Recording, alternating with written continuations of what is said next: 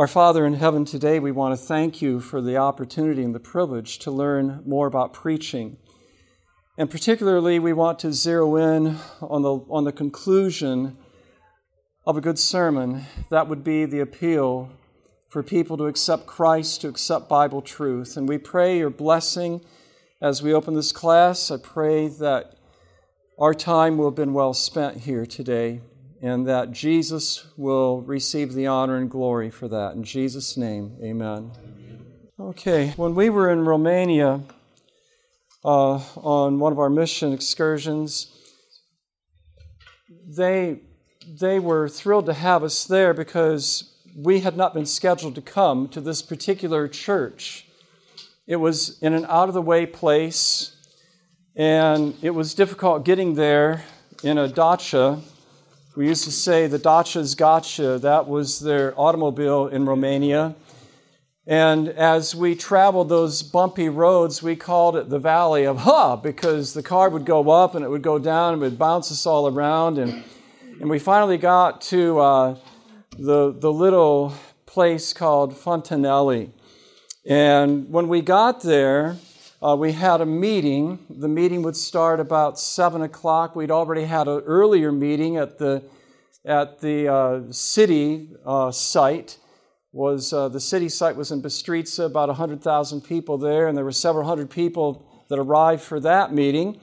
And that wasn't publicized either. Uh, uh, a, it, it seems like a series of miracles looking back because we were picked up from the uh, Bucharest International Airport, uh, uh, Anatani Field or something like that it's called.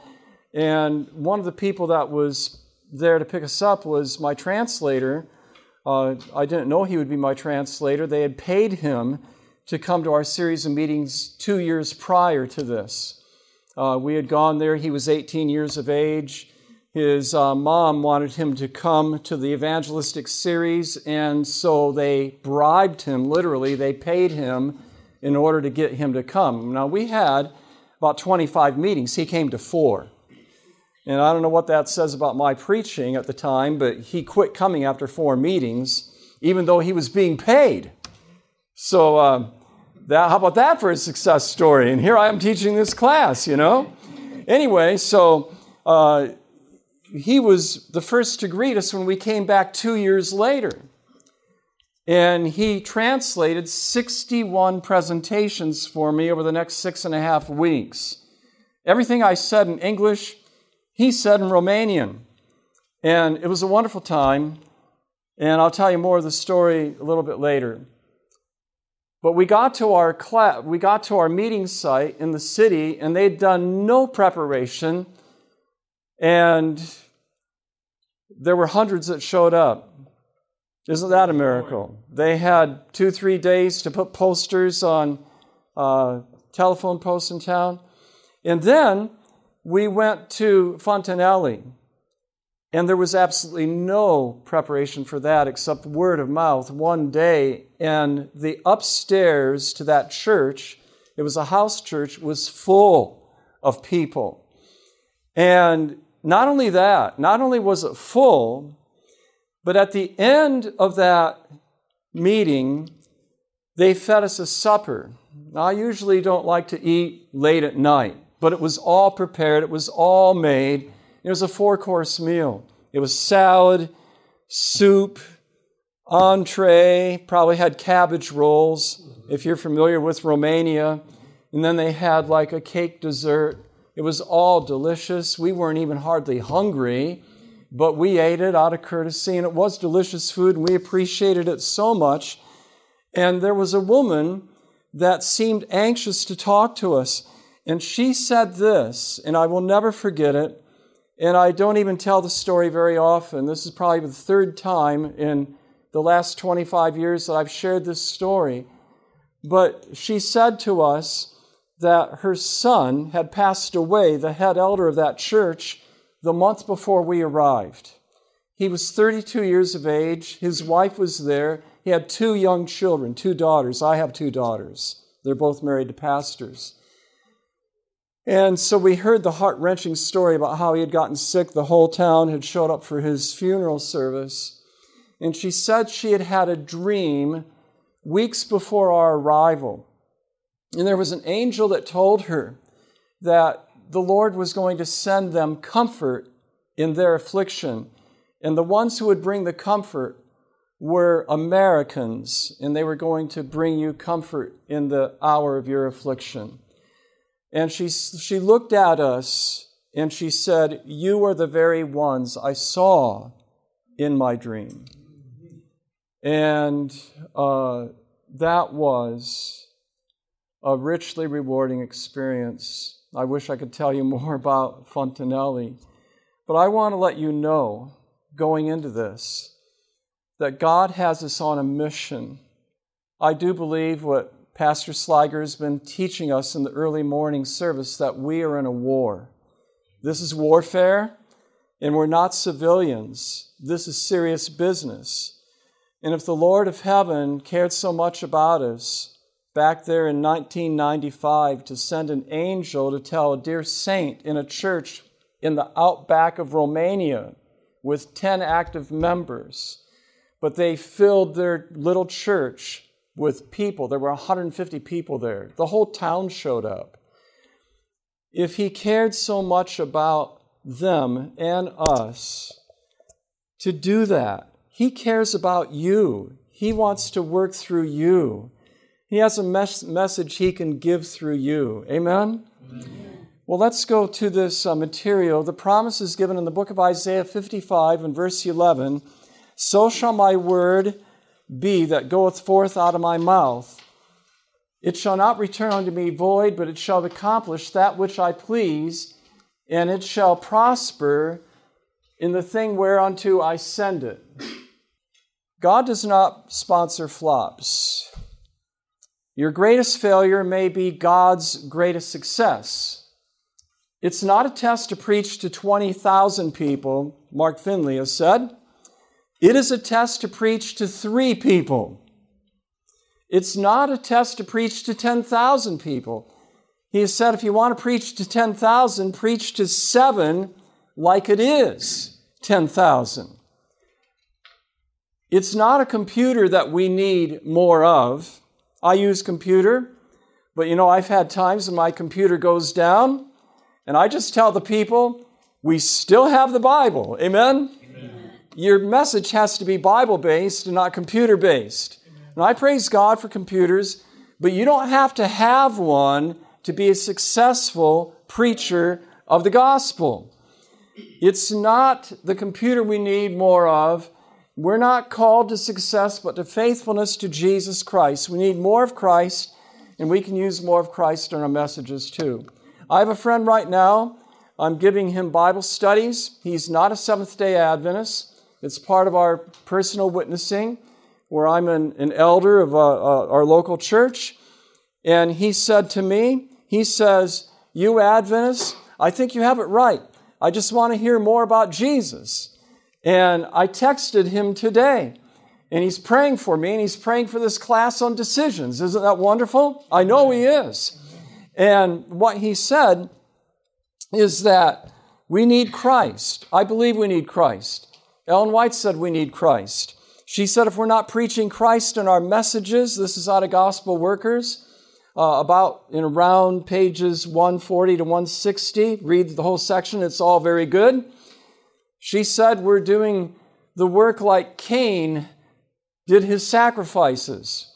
We're bringing impressive looking fruit, but we're not bringing the Lamb of God to the people. We need the Lamb of God. Amen? Amen?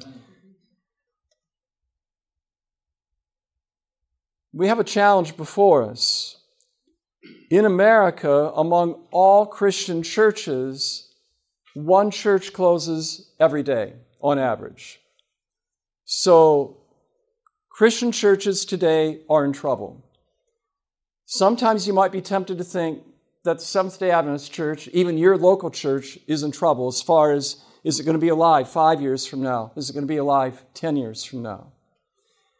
But in the Christian community, if you take all Christian churches in America, one will close today, another will close tomorrow, and the day after that, all year long. And so we as Christians are in a crisis. And among Seventh day Adventists, we could be doing better too. But we serve a God who's going to bring this church to triumph. Steve, did you have a question? Well, well, I, I, I was thinking about what you were saying. I've seen mm-hmm. it happen to a church, um, and a lot of it's, um, a, a lot of people are, are going against God through their churches, and, and, and, it's driving the church people away. And a lot mm-hmm. of it's the youth. If the youth don't yeah. keep coming, the church ain't going to survive.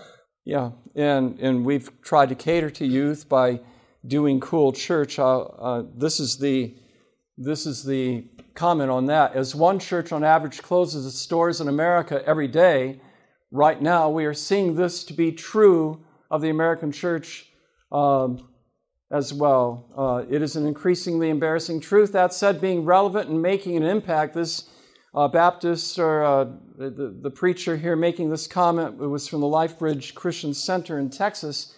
So he was not a Seventh day Adventist, but it's interesting what he said. He said, We've tried being relevant, we've tried to be cool. He said, We have learned and have done cool church. Obviously, at this point, cool is not enough. Uh, the Christian church in America and the Adventist church in America is, uh, tends to be rather older. Uh, in the U.S., among religious groups, the Pew Research people decided they would research and they would find out what churches in America were the oldest and what churches in America are the youngest. And I was pleasantly surprised. This research was printed in July of 2016. So it's among the latest of the research on how old is the Christian church in America. And I know and I have the research on that as well that says that our the average age among Adventists in 2003 was 58. Mm-hmm. And there is a claim, and it's probably based on research as well, that the average age of the Adventist church in America now is 62. And I've even heard a claim that the average age of the Adventist church in America is 66. I don't know about that, and I haven't seen the research on that. I've seen the research on 2003, and uh, that's what they told us when I was going through my DMin project. But this is interesting. Uh, I, I haven't read the full paper on this, but Pew Research claims that the Adventist Church in North America is actually one of the youngest Christian churches in, in the United States. That the Adventist Church here is age of 45, I believe it's 45 or is it 46 years of age, and that will be on this sheet here. Here we are. Seventh day Adventists, our average age is 45, according to Pew Research.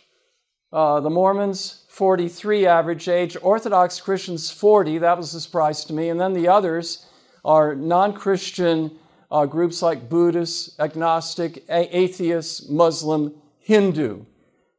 Um, so, among all Christian churches, according to Pew Research, Seventh day Adventists are among the youngest. And we have a lot of material here. Can, it, it does it need to wait or can it wait or, yeah, okay. Um, why should we include appeals with every sermon that we preach? Well, I think it's obvious. We'll get more decisions for Christ. That's my one liner. We'll get more decisions for Christ if you make more appeals. It, it makes sense. I worked on a dissertation from Andrews. I'll, I'll have it. You can look at it. Um, I'll, I'll bring it tomorrow.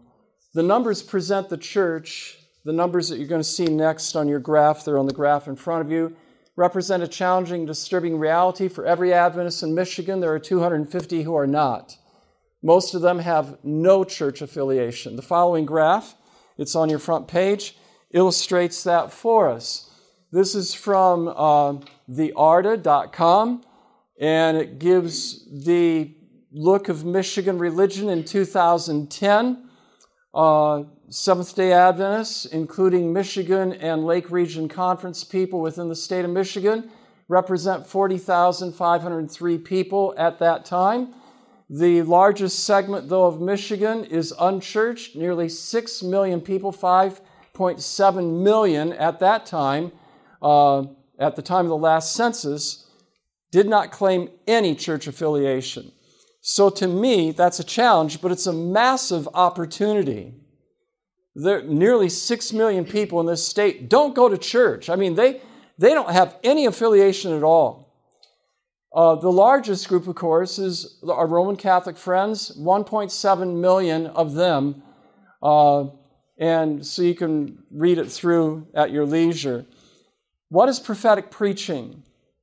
It proclaims a biblical challenge to culturally ingrained lifestyles that enslave people in bondage, keeping them from accepting Christ and distinctive Bible beliefs. We as Seventh day Adventists believe the Bible teaches distinctive truth. Jesus said, I am the way, the truth, and the life.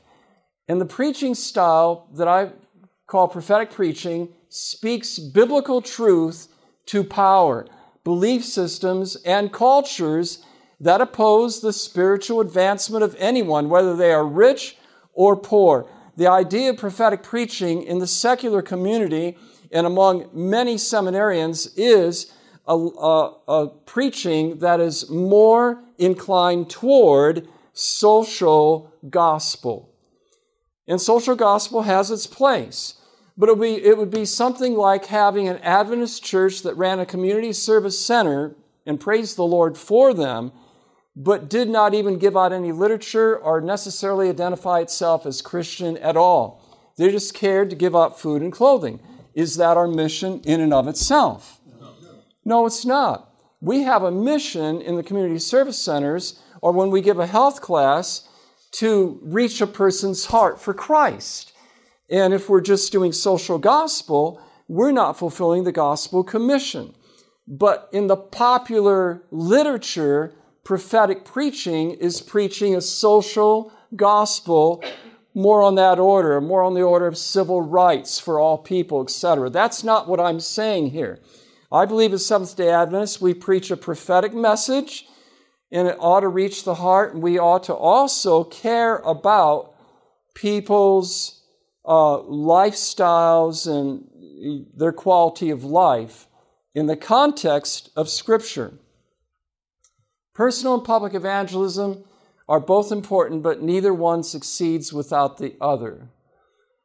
So, the statistics I shared with you tell me that we need to regain our purpose through the power of the Holy Spirit.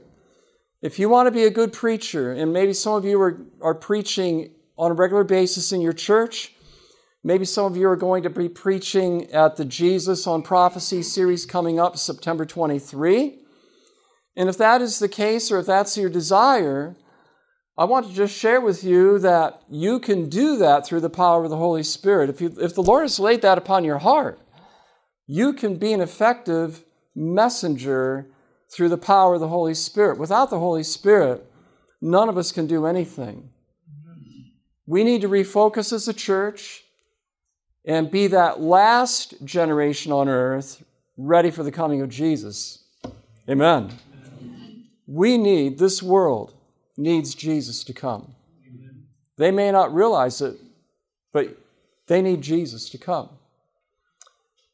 So, we've covered the numbers. Let's go to another comment here.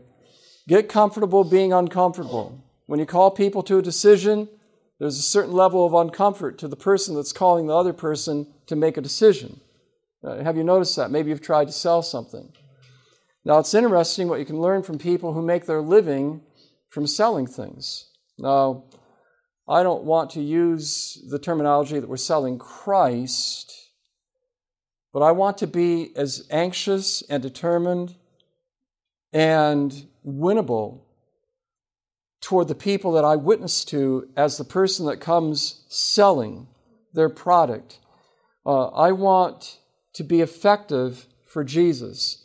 And so we can learn some things from people, their money, their, what they make for their food on their table, is how effective they are in, in sales. So some of this you can learn from people that sell things door to door, whatever it might be. Yes. Um, on that note, um, when, when you want, want, you don't want really want them to sell Christ. You want them to desire Christ.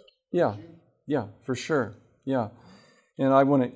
Uh, I don't feel real comfortable with the terminology sell, but if that's what it takes, I, I would I would do it uh, because they uh, you cannot buy your salvation, obviously, but people need people need yeah yeah you want it, it begins with desire. Jesus said, "If anyone desires to come after me, let him deny himself and take up his cross and follow me."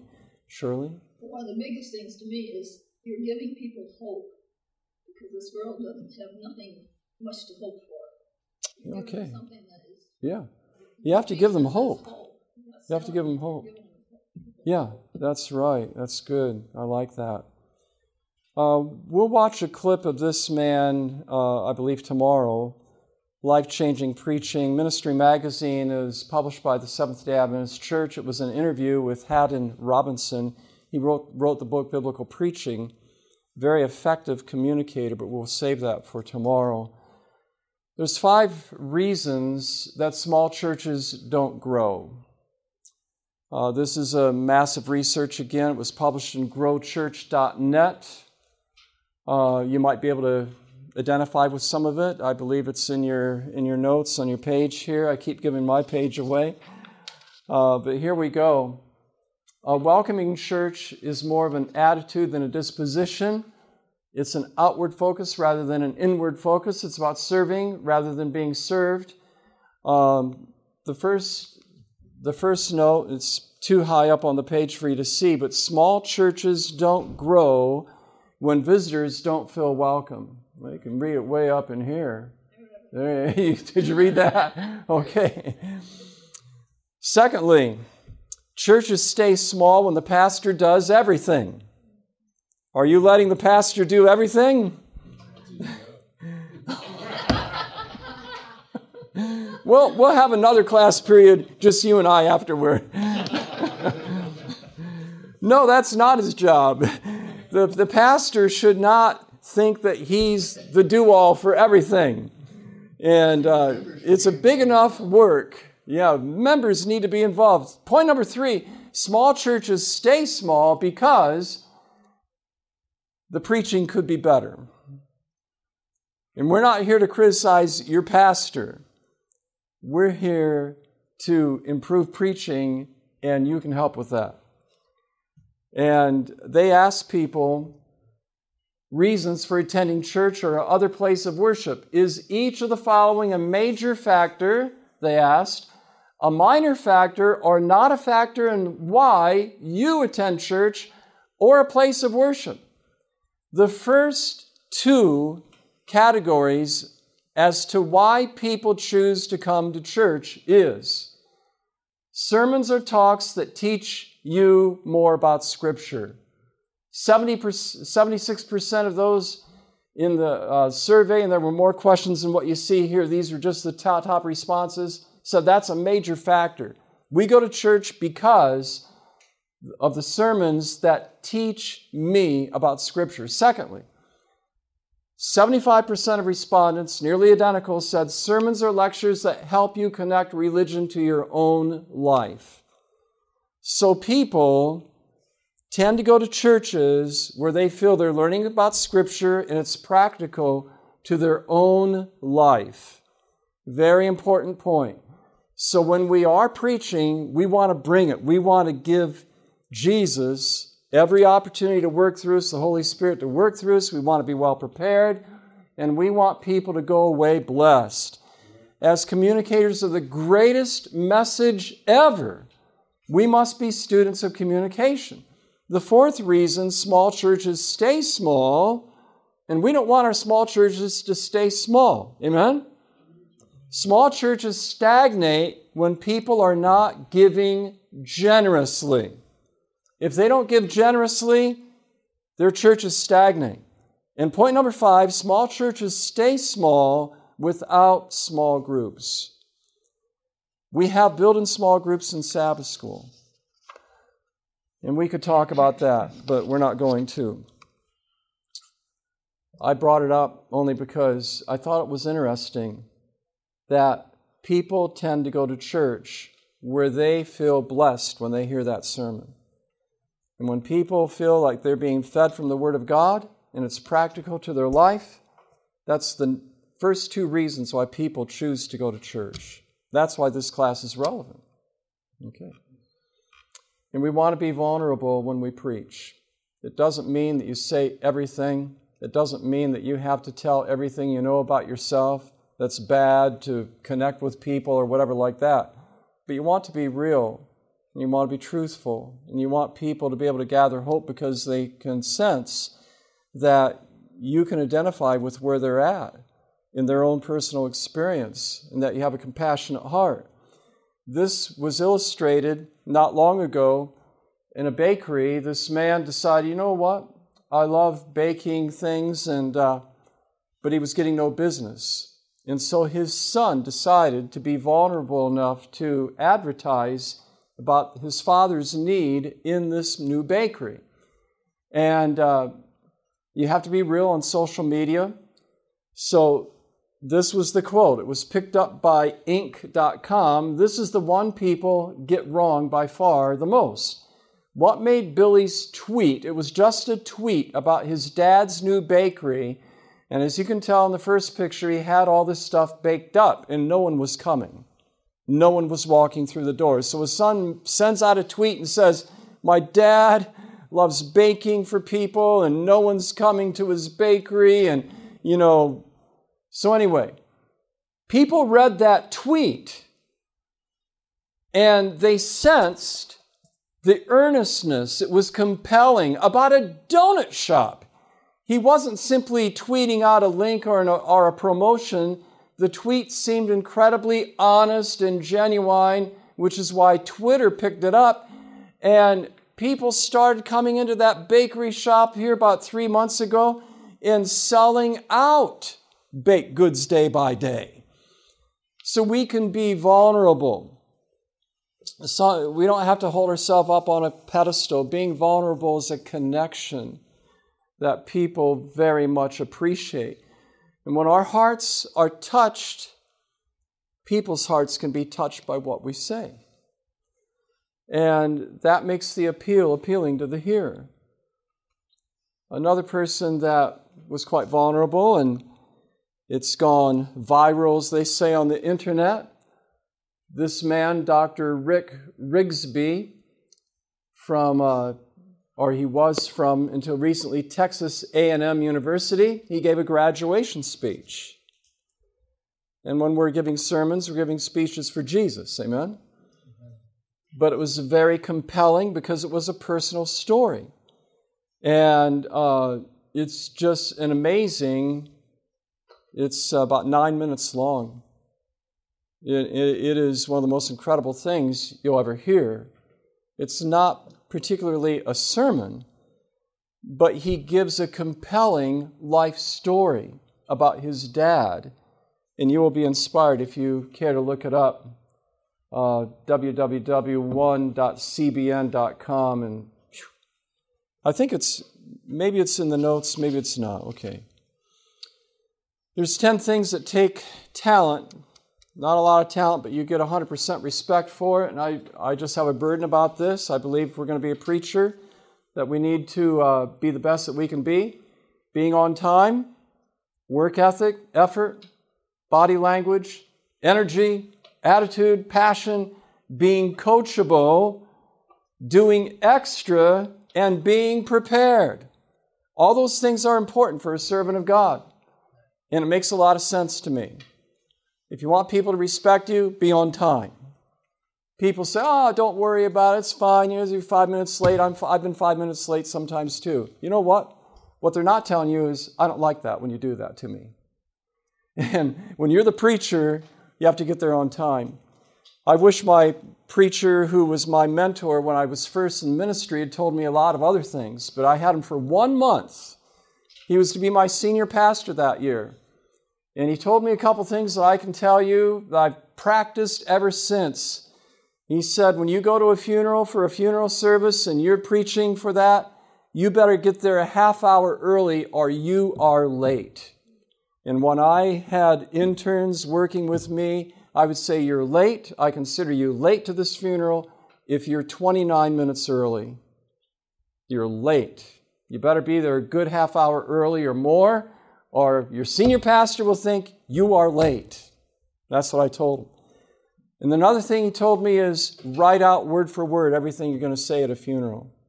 And so when I'm at a funeral service, they're some of my best sermons because for the last 40 years I've been writing out word for word what I'm going to say, They're original.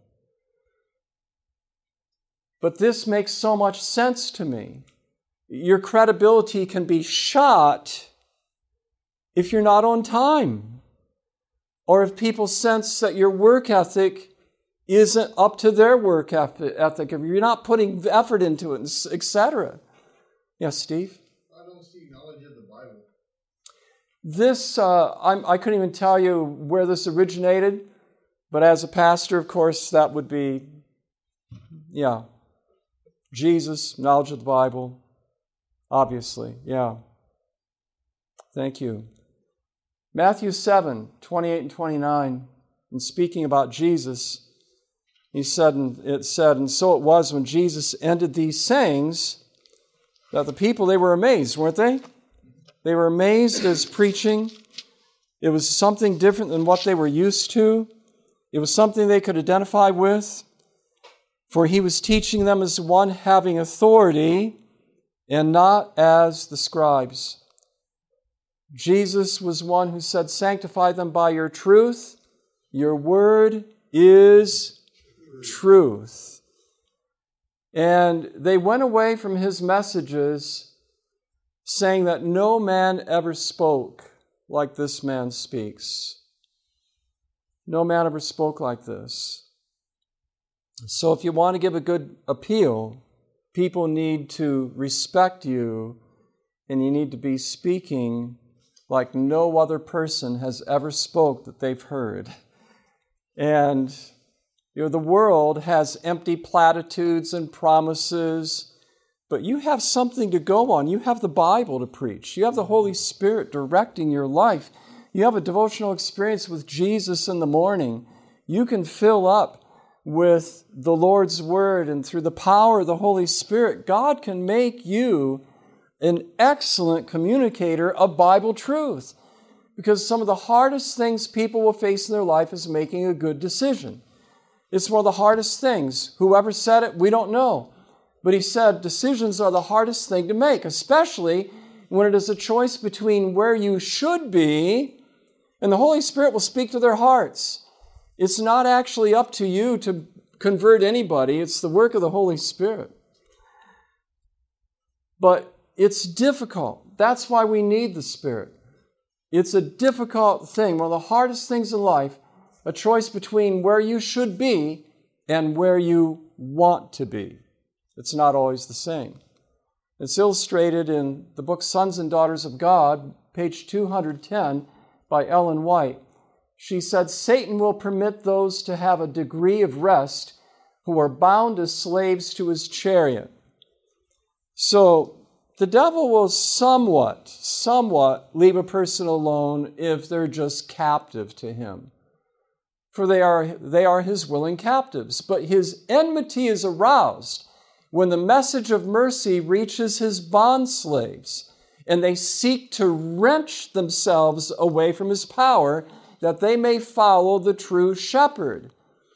The conflict between the soul and Satan begins when the captive begins to tug at the chain and longs to be free. So we're entering into warfare when we preach and when we give appeals, and there's people who are captive in chains, and many of these people are tugging at the chain and longing to be free. And our message in any appeal is to let the people come as they are. You don't have to preach a message you have to be perfect before you come to Jesus. You have to stop being a sinner before you come to Jesus. Let them come to Jesus just the way they are. And Jesus will take care all, the, all these other things. There's a comment in regard to that. I think it's about page 47 in the book Steps to Christ. You know, we're not to make repentance and conversion uh, an obstacle between the sinner and Christ. That they, they have to come just as they are, right? The demoniac came just as he was. Did he leave the same? No, he was changed by Christ. So we say, just as I am without one plea, but that thy blood was shed for me. The sinner comes as they are to Christ. You give the invitation. And in their sinful condition, they realize that Jesus can set them free. They cannot set themselves free by pulling at the chain. I've tried to pull at the chain sometimes. I tried to set myself free at times. It doesn't work. It comes from Jesus and the power of the Holy Spirit first. Only Jesus can break those chains. Yeah, only Jesus can break the chains. No one else. Did you also preach that no man is free from sin? Because all men, all men has, has All have sinned, come short of the glory of God. We all need a Savior, and we can't save ourselves. Surely. And one, one thing that we have seen different times through the years is someone up front telling people uh, they sh- the way they should be dressing and the, what, what they should be wearing and what they should not be wearing, and, and it's turned people away. You know, they talk about they should, shouldn't be wearing no jewelry, and, and your skirts are too short, and you, you're wearing grubby clothes. To me, I'm glad they're there. Yeah, I, I rejoice to see sinners come to church. There's a time and a place for people to be approached uh, in regard to the standards of our church. I believe in them. By the grace of God, I live by them and surrender my life and my will to Jesus on the, in those aspects of my life every day. Most people aren't, at that point. you know. And some people are not at that point. And we need to be careful. You have to have change in your pocket. You have to have credibility before you go on to some of the deep things. Like, I don't, it- it's similar to preaching the mark of the beast maybe on night three of your evangelistic meeting. Uh, it might work for some people to do that, but you have to consider your audience. Are they ready for that? You know, you have to have some credibility with people first. Um, someone asks, What is wrong with an altar call or a compelling gospel invitation? And the author of this particular blog spot, he's a Calvinist, or he was examining Calvinism, and they're wonderful people. But a Calvinist basically believes you're either predestined for heaven or you're not. And so it does somewhat hinder, you understand, the giving of gospel appeals.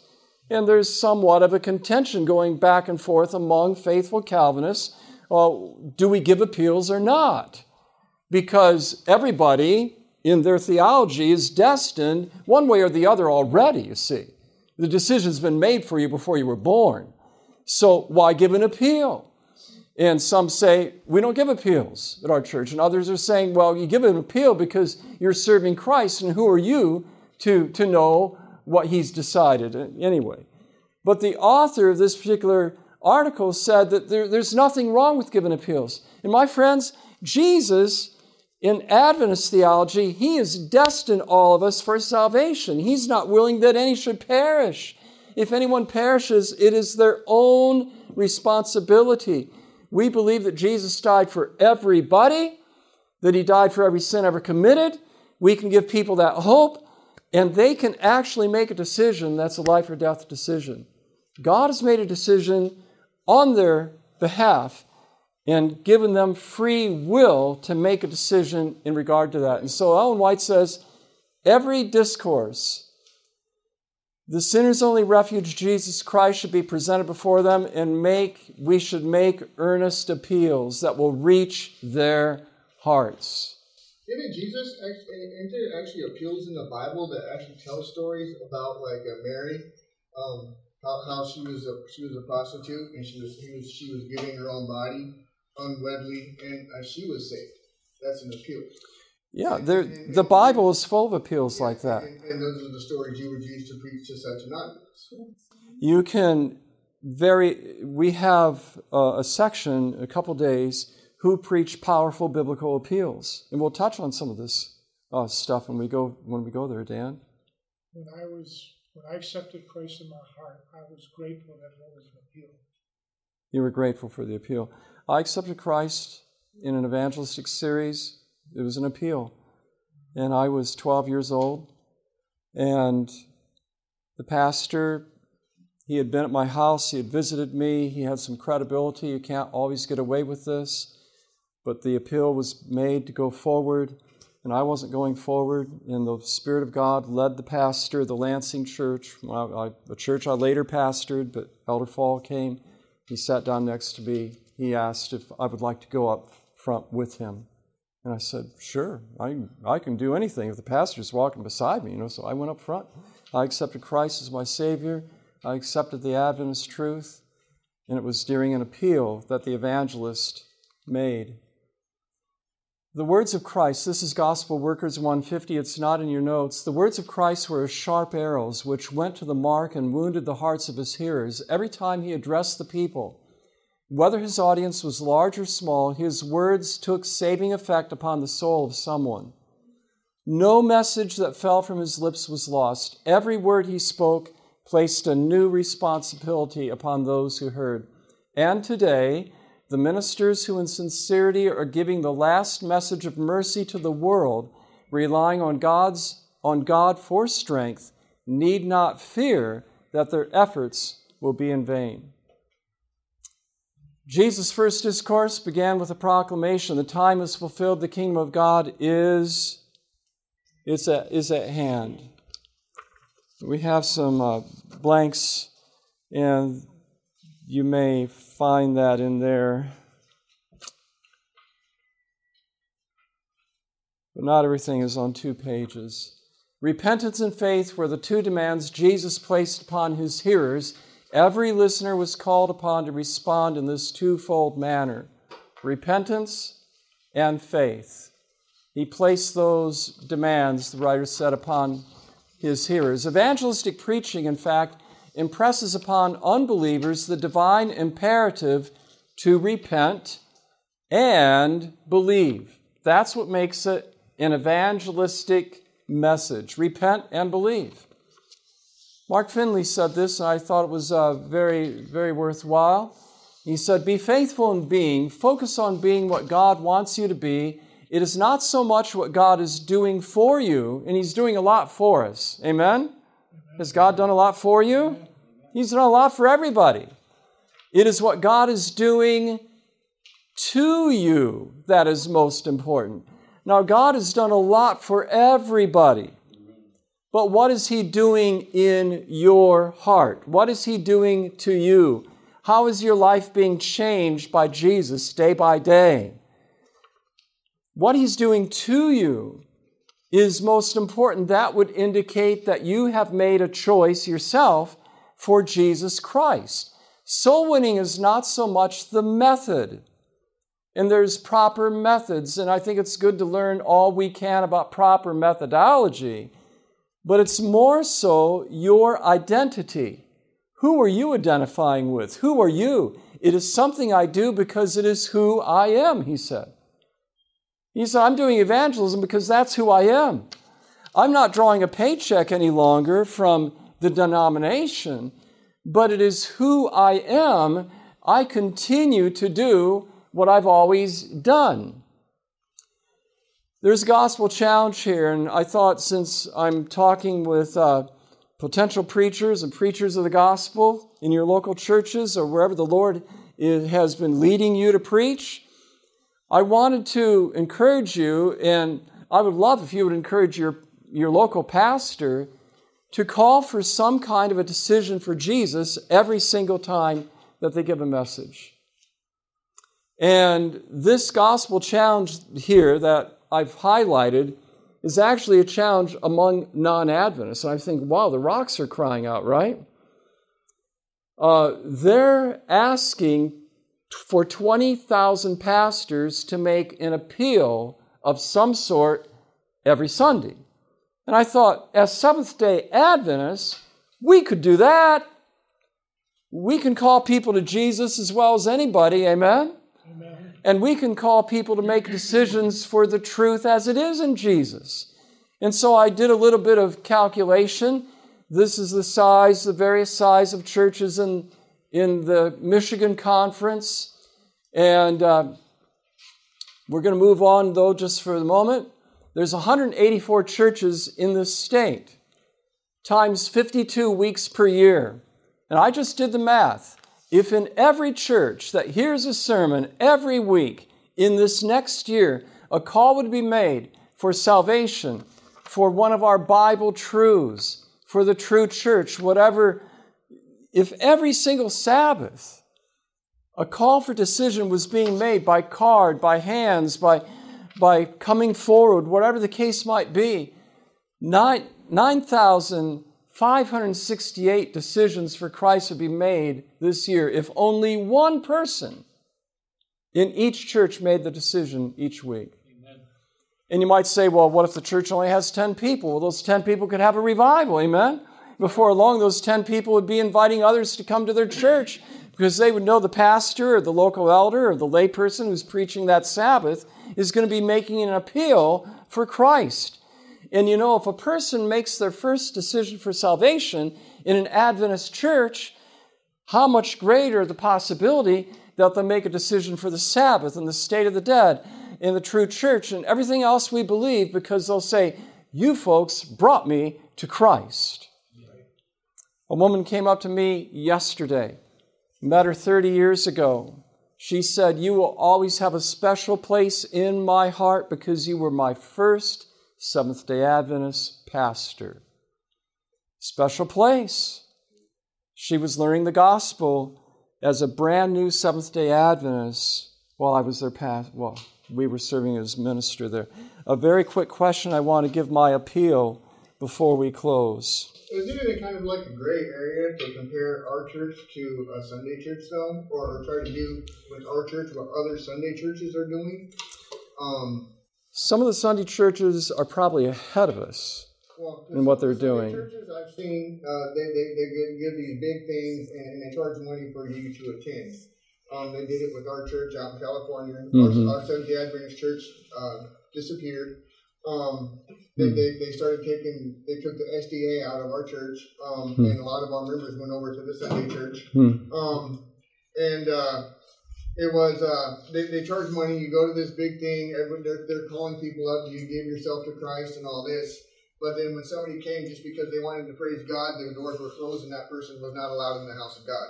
Hmm. Um, so Well- I, I look at it because they did not have name tag or they did not pay for the seminar. Yeah. But I feel anybody that wants to come into a church and wants to praise God and be there to learn about God has that right to be there, Oh, or yeah. not.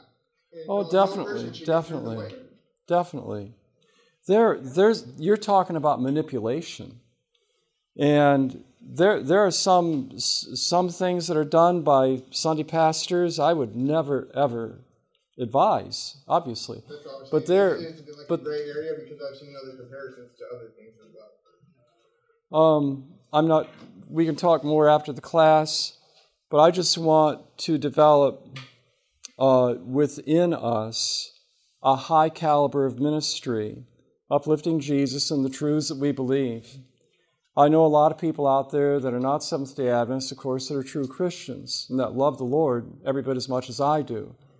But I would like to see them accept all the truth that I believe as well. And so, you know, we'll, we have a week here. We have five more meetings. And I, I hope that you'll be able to make it back tomorrow. But I want to just leave you uh, here with a final comment from Spirit of Prophecy. The power at God's command is limitless. And the minister who, you know, there's that chord there. And the minister who, in his great need, shuts himself in with the Lord may be assured that he will receive that which will be to his hearers a savor of life unto life. Acts of the Apostles 369. Well, just allow me to briefly go into a sample appeal. You can pretend, um, if you would, that you're an audience. It can be Sabbath morning. You can look at yourself, who you are right now, or think of it as how uh, maybe a friend of yours who is not a member of the church would, would feel. You may have heard this. There was a cell block. It's in Auschwitz to this very day, cell block 11. It talks about a Savior Of all places, who would ever thought that you would find a Savior in the story of a Savior, Jesus Christ, in the cell block in Auschwitz? The Bible tells us that Jesus saved us by His own blood, that He gave His life for us. The book of Revelation says they overcame Him, the devil, by the blood of the Lamb and by the word of their testimony. The message today is shared with us this message on salvation that we're saved by Jesus' blood and He can wash us clean of any known sin in our life. We have a wonderful Savior, but it's a decision that we must make. The Lamb was slain from the foundation of the world. Jesus made a decision to die for you before this world was created. If there would ever be sin, we would have a Savior. Christ bled for us. The bleeding began in the Garden of Gethsemane, but his heart was always bleeding for us. The bleeding continued all the way through Calvary. Jesus himself comes to us and he asks the question, Will you follow me? As he asks the question of his disciples. In Auschwitz, there was an unknown prisoner who showed their faith in Christ sketched the face of Jesus on the cell block wall in that cell where they would, they would die at Auschwitz. And they drew the picture of a cross. And that unknown person who believed in Jesus was free, though they were in that cell. And you can be free tonight of anything that enslaves you. You can be free tonight to choose Jesus, He made that possible because He died for you on Calvary. And Calvary blood reaches you where you are. Calvary blood can reach you at a, in a cell block in Auschwitz. That was His testimony to prisoners around Him. Calvary's blood can reach you in your point of despair. It can reach you and give you victory over the habit in your life. It can reach you and it can heal your family connections so that you love one another again. It can reach you and it can give you a love for Jesus. There's so many people in the world that need Christ. Tonight, I need Jesus. Tonight, you need Christ. We can be free in Jesus Christ. And that message in the cell block didn't just stop with the drawing of the face of Jesus and the cross of Christ, but he wrote out Jesus was here. Jesus was here. And everybody that goes through there, and they can see that to this day, Jesus was here. Do you sense in your heart right now that Jesus is speaking to you? We have a card, and the ushers have given that out to you, or the small group leader, and we're going to go through the card right now. And as I do, I, I read the statements, and people are invited to check on the card uh, the response in each of these uh, four squares in, in my case. And then I, I close with a prayer, and I'll close with a prayer right now as we conclude this. Our Father, we praise you for every decision for Jesus. We want to thank you that as we've signed these cards, as we've taken them in hand, and as we've quietly noted for all of heaven to read, we we pray that your angels will take special note, that your Holy Spirit will take note of the decisions we made for Jesus in that person to person moment of time we've had this evening. I pray, Lord, that there have been many decisions for Christ tonight, and that wherever we are in our life, we're not in a prison cell, but we may have felt like we're in a prison cell of our own making. We may have been struggling with something that only you and this individual tonight know. It may be a family problem. It may be some kind of habit that has us bound. It may be discouragement. It may be, Lord, that we're just weak in faith and we need more of your power. But we want to accept Christ as our Savior just now. I want to everybody, everybody in the sound of my voice to know that Jesus loves you, dear friend. There's hope for you in Christ. Do not despair. Do not give up. Keep on choosing to trust Jesus every day, and He will lead you, He will guide you. Thank you, Father, for being with us. Thank you for this hour we've had just now. We pray for your blessing and bring us back tomorrow, I pray, in Jesus' saving name. Amen. This media was brought to you by Audioverse, a website dedicated to spreading God's Word through free sermon audio and much more. If you would like to know more about Audioverse, or if you would like to listen to more sermons, please visit www.audioverse.org.